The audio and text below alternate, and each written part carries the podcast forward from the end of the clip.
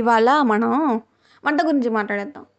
అంటే బేసిక్గా వంట చేయని వాళ్ళు ఉంటారు కదా సో అలాంటి వాళ్ళ గురించి. So I I'm not in this particular category. So అంటే కొంతమందికి I'm not teasing them I'm saying just saying okay? కొంతమందికి లైటర్తో స్టవ్ కూడా వెలిగించడం రాదు. కొంతమందికి అయితే అసలు నీళ్ళు పెట్టడం రాదేంటి? ఇంకొంతమందికి మ్యాగీ చేయడం కూడా రాదు. సో మన మామ్స్ లేనప్పుడు మనం ఏం చేస్తామో చెప్తాం.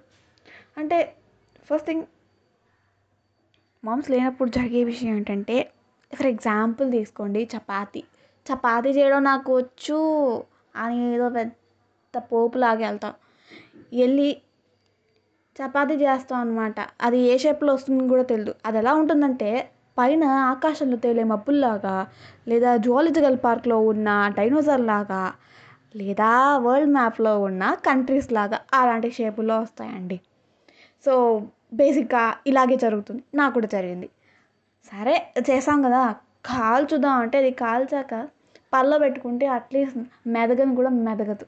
అంత రాయిలాగా ఉంటుంది. Just just like rock okay అంత గట్టిగా ఉంటుంది అనమాట మా పళ్ళే రాలిపోతాయంటే చూసుకోండి. మన మామ్స్ ఉన్నప్పుడు ఎలాగా?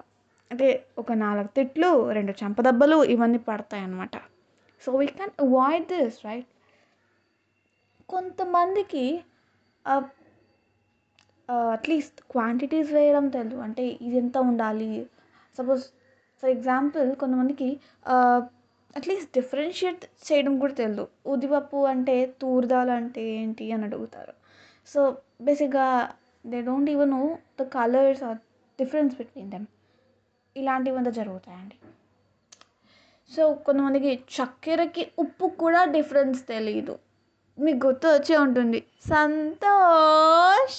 కదా? ఈ జోక్. ఎప్పుడు నాకు ఇదే గుర్తొస్తుంది. సో ఈ పాటికి అంతే. అంటే మీరు ఈ టైప్స్లో ఎట్లాంటి టైప్ మీరే డిసైడ్ చేసుకోండి. Bye bye